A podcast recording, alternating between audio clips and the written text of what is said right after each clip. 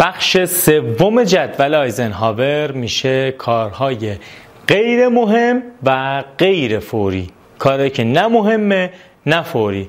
آقای آیزنهاور میخندید وقتی این بخش جدول رو داشت معرفی می‌کرد چون میگه خودشون می‌دونن باید چیکار کنن. امروز تمرین شماره 52 از دوره 91 روزه است.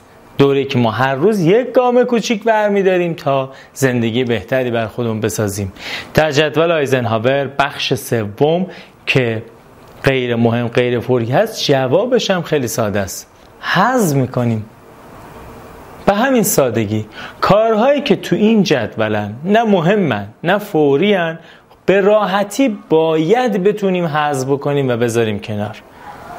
اگر نتونیم این کار رو بکنیم اتفاقی که میفته اینه که این کارهای پیش پا افتادی بی اهمیت انجام میشن و اون کارهای خیلی مهم و با اهمیت و با اولویت بالا تو زندگیمون انجام نمیشن.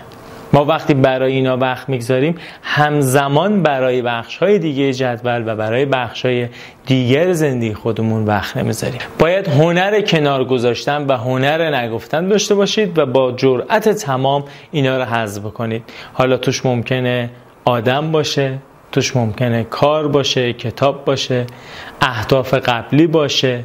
هر چیزی ممکنه اینجا باشه که دیگه برای شما نه مهمه نه فوریه. پس به راحتی اینها رو حذف بکنید تا برای بخش های مهمتر و ابعاد دیگر زندگی شما جاباز بشه. ممنون که توجه کردید.